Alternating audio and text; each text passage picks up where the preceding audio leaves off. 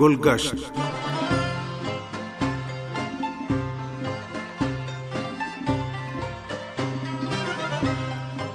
سامعین، پروگرام گلگشت کے ساتھ حاضر خدمت ہیں۔ گلشن نقوی کا سلام قبول کیجیے۔ آج بھی تہران کے تاریخی اور قابل دید مقامات کے تعارف کے سلسلے میں گلستان محل اور اس کے احاطے میں واقع آثار پر روشنی ڈالیں گے۔ پروگرام کے آخر تک ہمارے ساتھ رہیے گا۔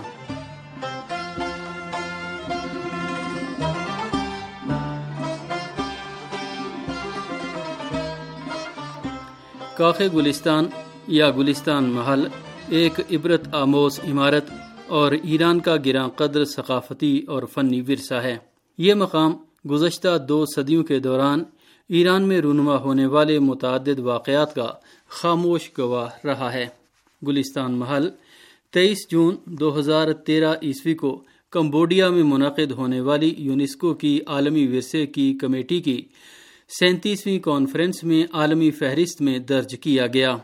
گلستان محل کا احاطہ اس وقت عجائب گھر میں تبدیل ہو گیا ہے، جہاں ایران کی ایک اہم تاریخی دستاویز کی حیثیت سے ملکی اور غیر ملکی سیاح ان تاریخی آثار کو دیکھنے کے لیے آتے ہیں۔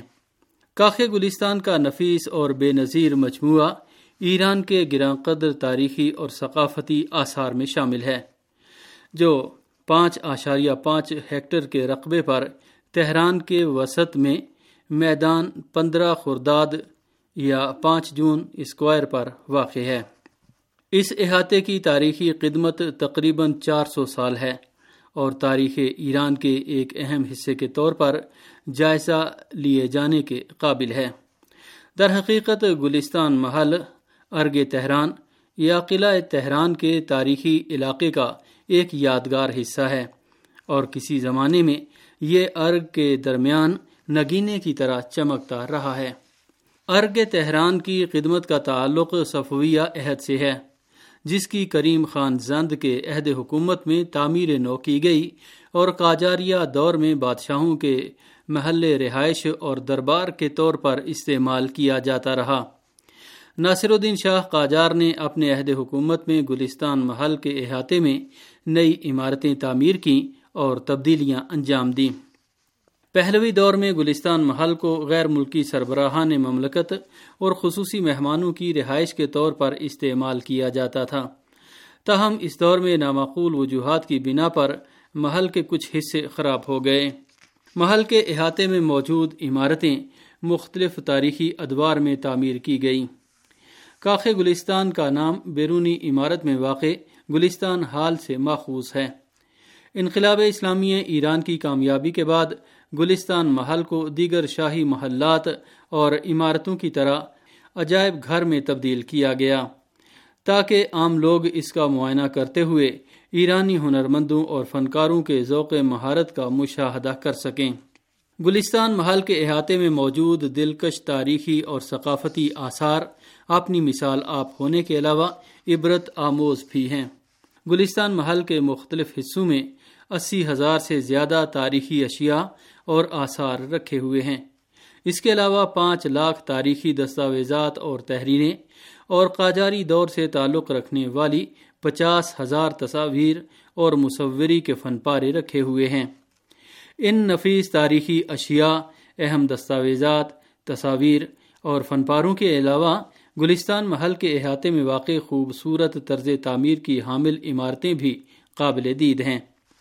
ان میں ایوان تخت مرمر، تالار آئینہ یا شیش محل، سلام محل، برلیان بلڈنگ، عمارت بادگیر، عمارت حوض خانہ کاخ ابیز یا سفید محل اور عمارت شمس العمارہ قابل ذکر ہیں۔ ایوان تخت مرمر کے بالمقابل سلامی لینے کی رسوم اور تہواروں کے موقع پر سرکاری جشن منعقد کیے جاتے تھے۔ اس ایوان کو کریم خان زند نے گیارہ سو سینتیس ہجری مطابق سترہ سو ساٹھ عیسوی کے موسم گرما میں تعمیر کیا۔ واضح ہے کہ ایوان تخت مرمر اور خلوت کریم خانی گلستان محل کے احاطے میں واقع قدیم ترین عمارتیں ہیں۔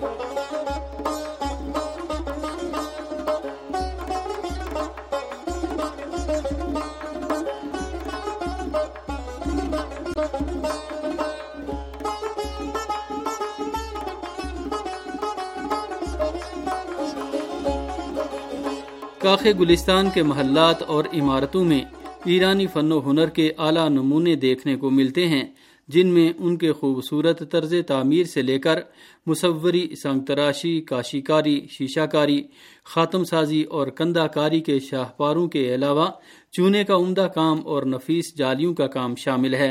اس طرح کے اعلیٰ فنون کے یکجا نمونے کسی بھی شاہی محل کے مجموعے میں کم ہی نظر آتے ہیں۔ تالار آئینہ یا شیش محل، ماہر ایرانی کاریگروں کی کئی برس کی محنت اور کوششوں کا ثمر ہے، جنہوں نے مختلف ہندسی اشکال میں کٹے ہوئے شیشے کے ایک ایک ٹکڑے کو نہایت مہارت اور تندہی سے جوڑ کر اس محل کی تزئین و آرائش کی ہے۔ محل کی دیواریں بادشاہوں کے ظلم کی چکی میں پسے ہوئے عوام کے استحصال کی المناک داستان سناتی ہیں۔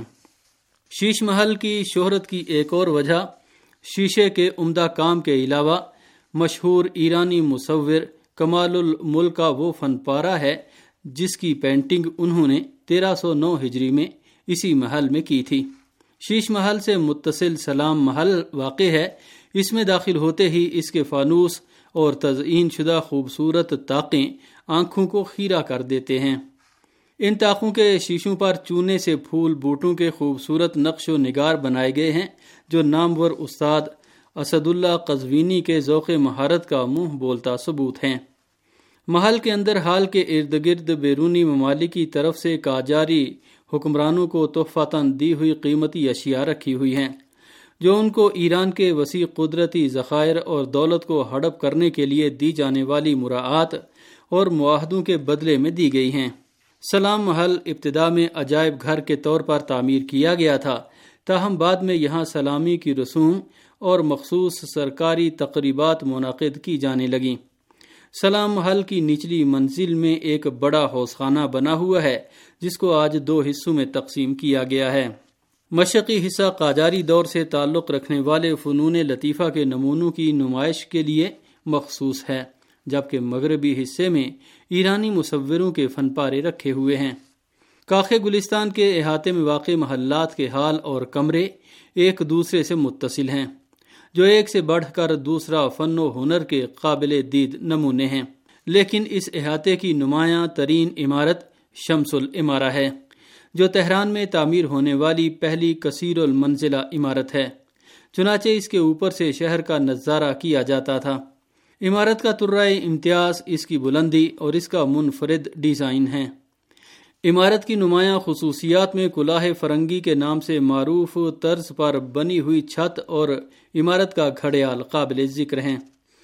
اس وقت شمس العمارہ کی پہلی منزل میں واقع حال، کتابوں، نفیس، قلمی نسخوں اور فن پاروں کی نمائش کے لیے مختص کیا گیا ہے۔ گلستان محل کے قلمی نسخوں اور اعلیٰ فن پاروں کا شعبہ قلمی نسخوں کا ایک شہرۂ آفاق مرکز شمار ہوتا ہے۔ یہاں نایاب قلمی نسخے، خاص طور پر با تصویر قلمی نسخے پائے جاتے ہیں، جن میں سے بعض نسخے بہترین ادبی اور فنی شاہپارے شمار ہوتے ہیں اور ایران کے تحریری اور فنی ورثے پر مشتمل ہیں۔ انقلاب اسلامی ایران کی کامیابی کے بعد ان قیمتی قلمی نسخوں کی مائکرو فلمیں بنانے کا کام شروع کیا گیا۔ جو انیس سو اٹھانوے عیسوی میں اختتام پذیر ہوا۔ اس مرکز میں محفوظ بعض قلمی نسخے زیور تب سے بھی آراستہ ہو چکے ہیں۔ ان میں خطاط عبد الجبار کے ہاتھ کی لکھی ہوئی کتاب، حضرت علی علیہ السلام کے سو کلمات قصار، مناجات نامہ حضرت علی اکبر تحفت الملوک یعنی زینت الملوک اور مشہور ایرانی خطاط میر اماد سیفی قزوینی کے مرقع رسم الخط اور مفردات نویسی کا قیمتی قلمی نسخہ شامل ہیں۔ کاخ ابیز یا سفید محل، گلستان محل کے احاطے میں واقع ایک اور خوبصورت عمارت ہے، جس کو آج لوک میوزیم میں تبدیل کیا گیا ہے۔ یہاں شہری اور دیہاتی باشندوں اور مختلف اقوام کی روزمرہ کی زندگی کے ضروری آلات، کپڑے اور اشیاء رکھی ہوئی ہیں۔ ایران کے لوک میوزیم کا قیام انیس سو پینتیس عیسوی میں عمل میں آیا، جس میں رکھی ہوئی اشیاء اور آلات کا تعلق قاجاریہ عہد اور معاصر دور سے ہے۔ انیس سو اڑسٹھ عیسوی میں لوک میوزیم سفید محل میں منتقل کیا گیا۔ یہ میوزیم ایران کے سب سے پرانے اور آثار و اشیاء سے بھرے ہوئے عجائب گھروں میں شمار ہوتا ہے۔ سفید محل کی نچلی منزل میں دفاتر اور اشیاء کی نمائش کے حال واقع ہیں، جبکہ پہلی منزل میں ایران کے مختلف علاقوں کے باشندوں کے روایتی لباس کے علاوہ قاجاری دور میں رائج لباس رکھے ہوئے ہیں۔ ناصر الدین شاہ قاجار کے عہد حکومت میں عثمانی بادشاہ سلطان عبد الحمید نے ان کے لیے کچھ قیمتی اشیاء تحفے میں بھیجی کیونکہ اس وقت تقریباً شاہی محل کے تمام ایوان اور حال گراں قدر فن پاروں اور قیمتی اشیاء سے بھرے ہوئے تھے۔ ناصر الدین شاہ نے گلستان محل کے احاطے کے جنوب مغرب میں، جہاں پہلے عمارت کلاہ فرنگی اور برج آغا محمد خانی واقع تھے، ایک نئی عمارت بنانے کا ارادہ کیا تاکہ عثمانی سلطان کی دی ہوئی اشیاء کو وہاں محفوظ رکھ سکیں۔ عمارت کی ظاہری شکل اٹھارہویں صدی کی یورپی عمارتوں کے طرز تعمیر کے مطابق ہے۔ اس کے علاوہ اس کے اوپر چونے کا کام کیا گیا ہے۔ نیز اس کی سیڑھیوں پر سفید رنگ کے دھاری دار سنگ مرمر لگے ہوئے ہیں، جس کی بنا پر اس کا رنگ سفید نظر آتا ہے۔ اسی لیے یہ کاخ ابیز یا سفید محل کے نام سے مشہور ہوئی۔ یہ عمارت ابتدا سے ہی حکومتی کابینہ کے اجلاسوں کے لیے استعمال ہونے لگی اور انیس سو اڑسٹھ عیسوی میں یہ لوک میوزیم میں تبدیل ہو گئی۔ بلڈنگ کی کھڑکیاں یورپی طرز پر بنی ہوئی ہیں، اسی لیے اس میں سادہ نقش و نگار بنے ہوئے ہیں۔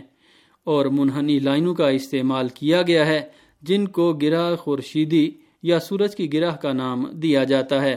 تاہم محل کا صدر دروازہ مکمل طور پر قاجاری دور کے روایتی طرز پر تعمیر کیا گیا ہے، جس پر ہندسی اشکال کے نقش و نگار بنے ہوئے ہیں۔ اور نصف دائرے پر آٹھ اضلاع پر مشتمل جالیوں کا ڈیزائن بنا ہوا ہے۔ سامعین، اسی کے ساتھ آج کے پروگرام کا وقت ختم ہوتا ہے۔ آئندہ پروگرام تک کے لیے اجازت دیجیے خدا حافظ۔